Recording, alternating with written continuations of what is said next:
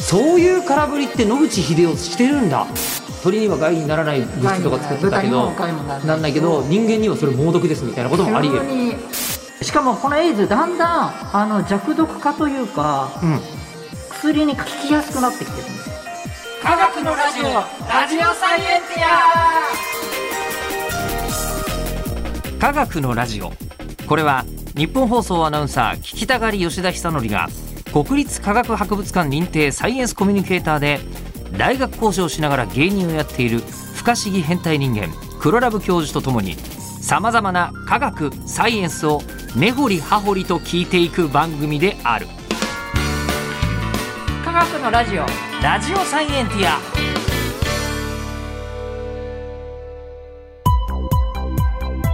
間違った話はしないけど正確さにこだわると逆に分かんなくなるので興味を持ってもらえたらこの世界はめっちゃ細かく説明してくれる人がいるのでそちらを参考にしてくださいそして今回のテーマは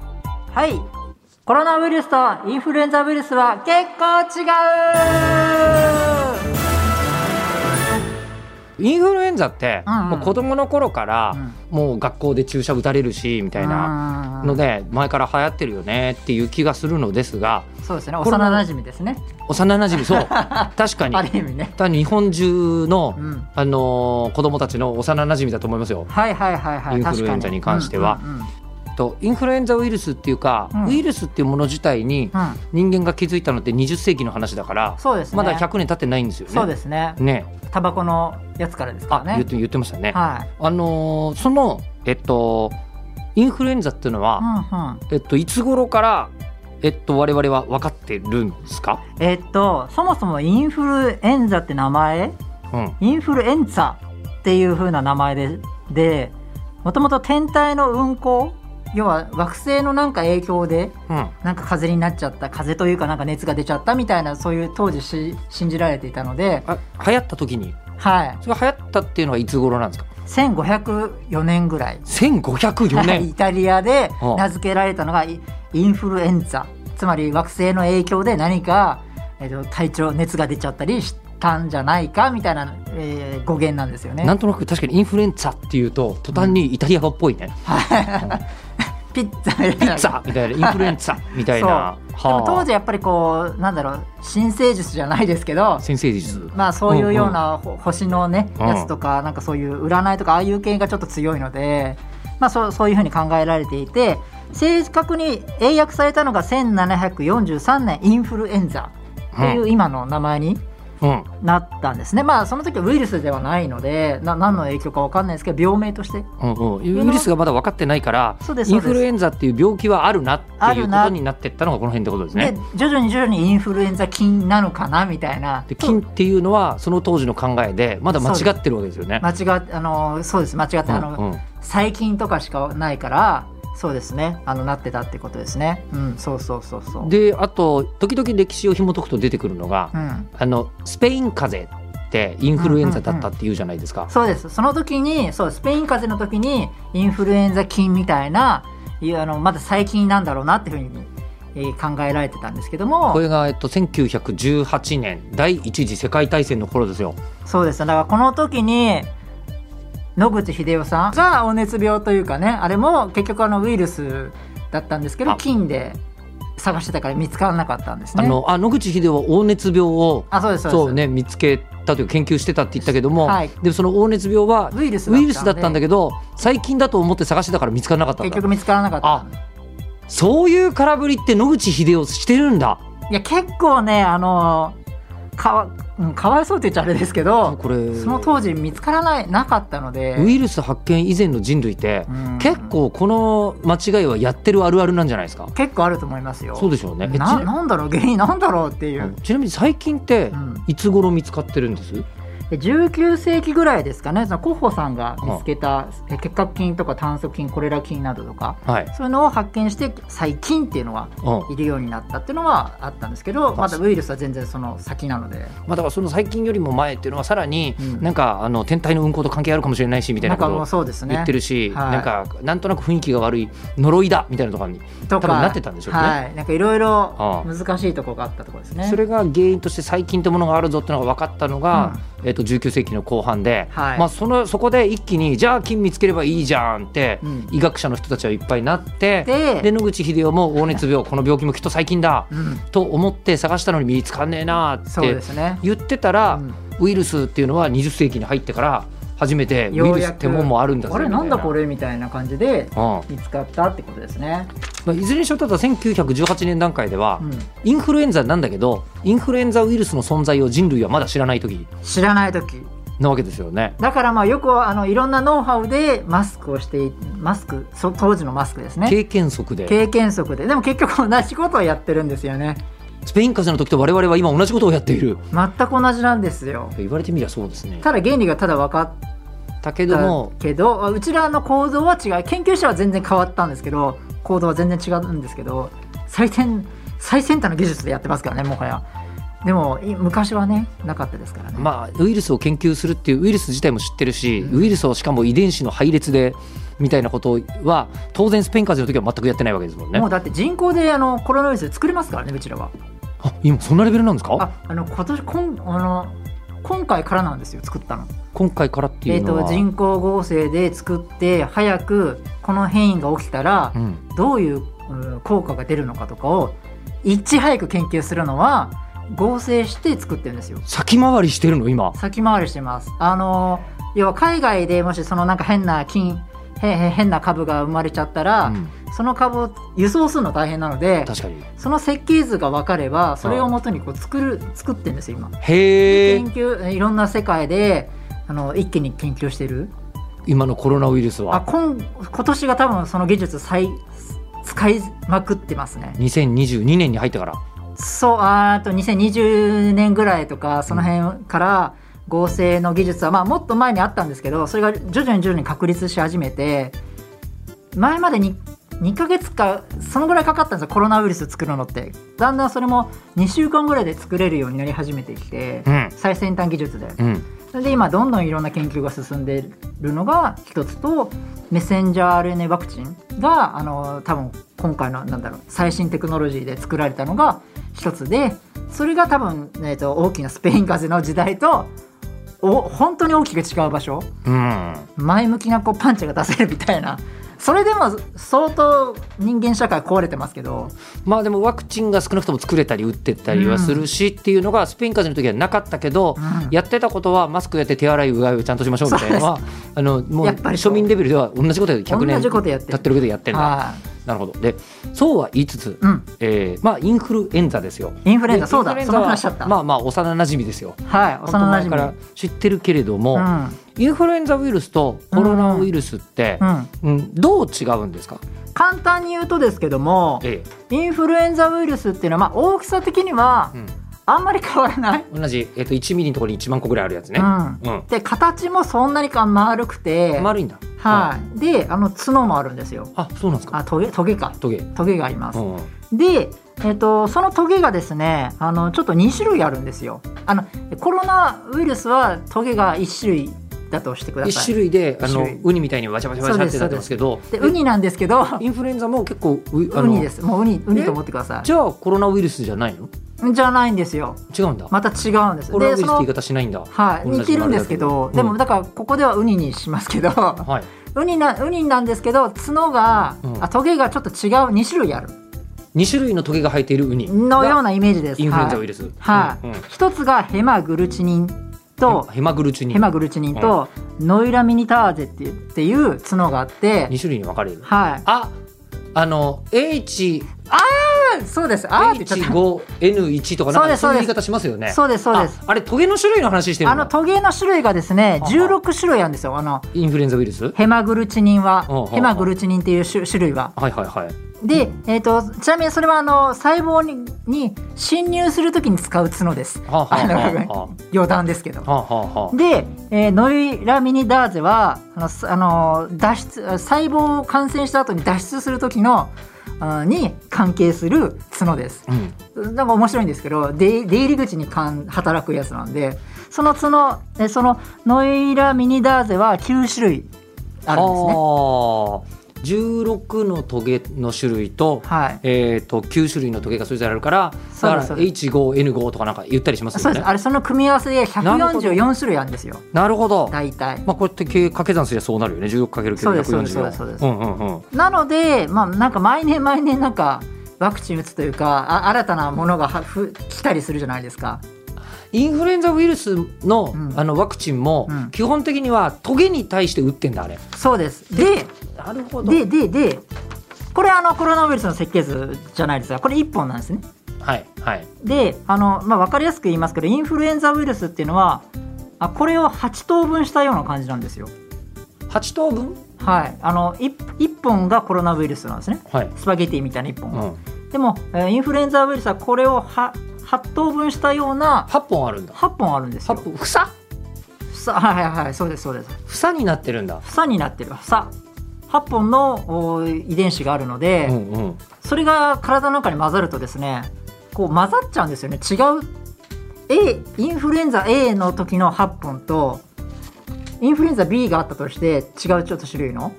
8本の設計図が体の中に入って同じ細胞にたまたま入った時にこれ混ざっちゃうんですよねほうことがああるんですよほうほうほうほうそうすると混ざってまた違うのを作り出すのでタイプが変わっちゃうんですよねインフルエンザのタイプが、タイプがそうのん144種類の中の一つ一つに変わりやすいうんうんあのコロナウイルスの場合は1個しかないからうんうんうんそれがこう分離してないから全然その同じ設計図作られるんですけどインフルエンザはこうバラバラなのでもう混ざっちゃってうんそれを取った時にまた違うの生まれやすいっうんていうので結構その新型が生まれやすくなっているでインフルエンザはただ新型って言っても、その144種類のどれかに生まれ変わっちゃうんですか、えっと例えばじゃあ H2H5 っていうのと,、はい、えっと H3H11 うん、っていうのが、はいはいはいあ N11 か、はいはいっていうのが同時に同じ細胞に感染することがあると、はいはいはいはいそうすると、うんえっとこの H6N15 みたいなはいはのがランダムにできてきちゃう、い出てきちゃうちゃとうっていうことなんですかそうですそうですそうですはえーじゃあなんていうんですかねガチャあーでもそ あそれいいかもしれないガチャインフルエンザはガチャやってるんだガチャやってますはあガチャやってますねあのそうですねそれがいい表現の仕方かもしれないえインフルエンザはガチャだから、えっとつまりは今回はこれ打っとけば安心ですよっていうワクチンがなかなか作りづらいってことなんですか作りづらいんです多よ分今だとこのこれとこれがは全体的に流行ってるから、うんこれとこれの組み合わせのガチャだと、うん多分このインフルエンザワクチンがいいはずですよみたいなはいはい、はい、ことになるけど、うんあくまで確率論ってことなんですね。そうですそうですでしかもそのガチャの後に、今回のコロナウイルスのオミクロン株みたいに、うんうんそのその中でまた配列が変わるんですよね微妙に変異が変わるのでああああそれもあるんだ。 H1HN1 だとしてもその中でまたちょっと違う派生が出てくる H1N1 っていうトゲの形をしているけれどもけどもまた中身には、微妙な違いあのトゲの違いがギザギザの違いがあるとかんんんそういうのでもまた効果も違うしじゃあもうインフルエンザは、はえっと、もう撲滅するのはすげえ難しいってことですね。そうですねなのであのえっとコロナウイルスが出る前まではあの政府とかも10年に1回か20年に1回はあの鳥インフルエンザとか新型のインフルエンザが出てとんでもないのが出る可能性があるからきかなり気をつけましょうねあの、まあ、どっかの国とかであのいろんなその市場でいろんな動物が混ざっちゃっているので前も言いましたけどその動物がうんこをしてそのうんこを食べちゃってこの体の中で融合しちゃってでそれがあのその市場の中で人間がこう接してるからたまたま血がついちゃったとかなんかで変異が起きて新型が生まれちゃうのでうん、本当に気をつけてねっていうふうに全世界で言ってたりインフルエンザに関してもうそんな危険が発生しあの警告が発せられてたんですあねの。備蓄もちょっと用意したりとあかーそのぐらいのあれだったんですよね。まあ、だって鳥インフルエンザとかね万が一流行っちゃった時になんかそうもうそうあのその養鶏場の鳥全部あ処分したりはいとかしてますもんね。あれが鳥だけならいいんですけど人にもかかるかもしれないから、うん致死率があの50%とか結構高いんですよ。かなりな強毒コ性のロナなやんあ、まあ、コロナはもう随分なくなられてますけどそれでもそんなに高くないはずなんですよねつ致死率は0.00何パーセントとかそうででしすょよねうんでもそれでもこんなにじあの、まあ、無症状でも感染するっていうのがあるからでしょうけどでも鳥は本当にあのさらにやばかったので、うんもう研究者さんたちはもうそればっか集中してたんですよね。うんだから実は今コロナが怖え怖えってみんな言ってますが、うんインフルエンザウイルスの怖さというのはうん全然去ったわけじゃないのね。そうなんですだからなので、うなんかここでもし伝えなきゃいけないことは、うんもう嫌嫌かもしれないですけど、んうんコロナウイルスが終わったとしてもインフルエンザがまた来る可能性があ新型のうんがあの絶対この動物のいろんな環境の破壊とかでもいろいろこうち近くなってきてるんで変なのが出てくるのでっていうのが襲われるい率は高いっていうのは絶対なんですよね。あとじゃあはい、えーとは他にウイルス性のやばい病気っていうのはどんなものがあるの、はいはいあのーどうしようかなエボラウイルスにしようかな。聞いたことある。エボラウイルスさはんエい、ボラウイルスはですねこんな形をしています。虫みたいそうなんですよ。違う形です、ね、これはもう全然違う感じのイメージですよね。はいはいはインいフルエンザだとちょっと名前があれですけども、あの名前は発生した近くを流れる川から取ってるんですけあどエ、ボラ川エボラ川、うんうんうんはい。で1976年に発見して、うんうんまあ大量あのまあその男性が感染して大量出血になったと。うんで、あのまあコロコウモリをから感染したと言われているんですね。これも、またコウモリさん。うんでこれはですねあの面白いことにですねうん、エボラは細胞にから増殖しますよねでその時に細胞から脱出する時にその免疫に逃げるために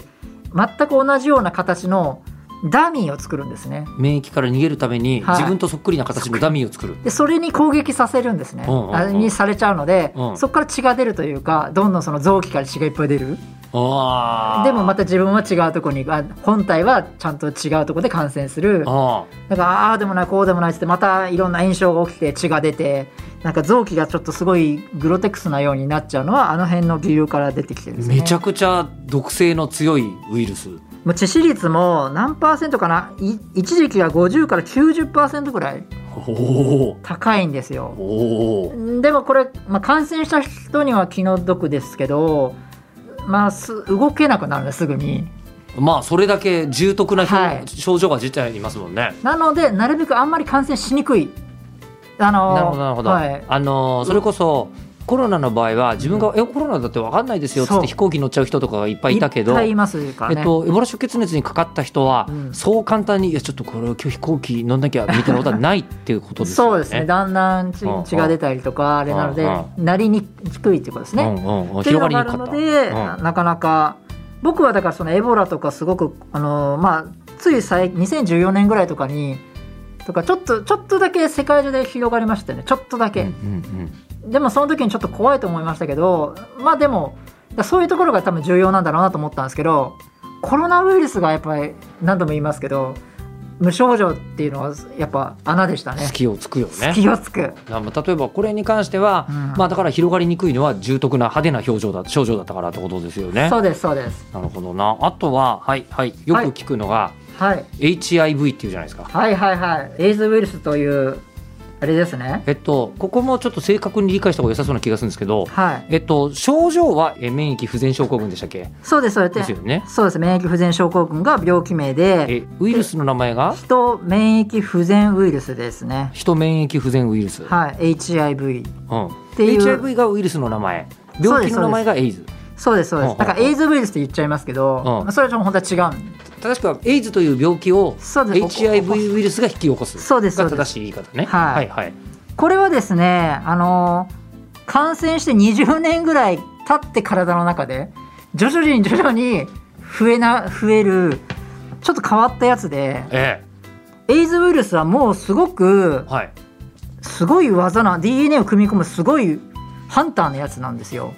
ハンター。というのも前に前の回でお話ししたんですけどウイルスは工場を勝手に使うって言ったじゃないですか。はい。うん。 DNA があって、うんメッセンジャー RNA があってタンパク質を作って、うんその工場を作る。うん。でいつもこの RNA ってところが例えばコロナウイルスだコロナウイルスにして、うん。宿主の RNA を捨てちゃって、うん。あのーっていうような感じでしたよねあ。の発注を乗っ取っちゃうっていう話ですよね。発注のちょ乗っ取っちゃって、うんうんさらにそういうその設計図も捨てちゃうという相手の、うんっていう嫌なやつでしたけどうん HIV さんはうんこの RNA を入れますよね、うんしたらですねこっちに働きかけるんですよ DNA にえ発注サイドにそうなんですよえっと工場のはいあのそのラインを乗っ取ってから、はい発注側に行くの発注側を洗脳するんですよっていう発注側を洗脳するはいこれを組み込むんですあ元々の全部捨てさせちゃうとか乗っ取っちゃうんじゃなくて,、なくてえっと工場長どうですかこのウイルス作った方あのこのタンパク質作った方が良くないですかっていうふにそうですそうですあじゃあそうだねみたいな感じでえじゃあ入社しちゃうってこと入社しちゃうんです入社するから永遠と複製するんですよねはだからあの新商品開発とかを新社員がし始めちゃうんですねエイエイズを治すことはできないんですよだってもう設計図に組み込まれちゃうからなるほど、ははあ異物じゃはいなくなるんですねはあはあはなのでとんでもないやつなんですねもう元を書き換えちゃあある意味すごい、う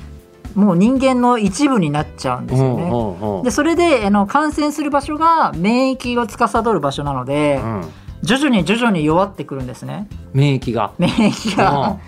なんかエイズの要はもう設計図がもうエイズを作るっていう命令が自ら出すの で、うんうんうんどんどんどんどん出すわけですよね、はいはでどんどんどんどん出てっちゃうんですけどもどんどん弱ってエネルギー使われちゃいますし、い、うん、ってやって20年ぐらい体の中でずーっと徐々に徐々に備蓄しておいてあその後に発症するんですね知らない間にもう免疫力がどこも効かなくなってあいろんな感染するはずもない病気にあ感染しちゃうとあでこれはあのー20年くらい前ですかねもっと前かな1000 30年ぐらい前かもしれないですけどまあ人からもう一度感染したらもう治らないまあ今も治らないですけど根治はできない根治はできないけども確実に死亡するみたいなことは言われてたと思うんですねうんうんでもここ最近ねだいぶ変わったんですよほというのもあのーエイズを遅らせる薬ができたことによってですねううん今ですね平均寿命驚きですよほえーっとね1996年では、うんえーっと1年間の死亡率は6.7%一年以内に亡くなってしまうウイはいズの患者さんがそれぐらいいた、それ以降0.5から0.7%になっているとでえ今もうそんな下がってるんですか一年間今すごいは下がってます、あははあはあい、っていうぐらいかなりで寿命はですね1996年以前は余命7年ぐらいまうん、かかってしまったらあ、かわいそうな話ですけどね、うん、でも今現在40年から50年ぐらいになっているもうもう普通もうなんだろう、うんウィズ・エイズぐらいの感じですよね。ああそうですねねウィズエイズみたいな状況にだんだんなってきてるんですよはでそこまで現実問題は変わってきたのですねはそこがなんかか画期的なところの一ついろんなもう設計図があってここを邪魔するやつとあ、かはあはあ、そういう薬ができたんですよで結構飲むんですね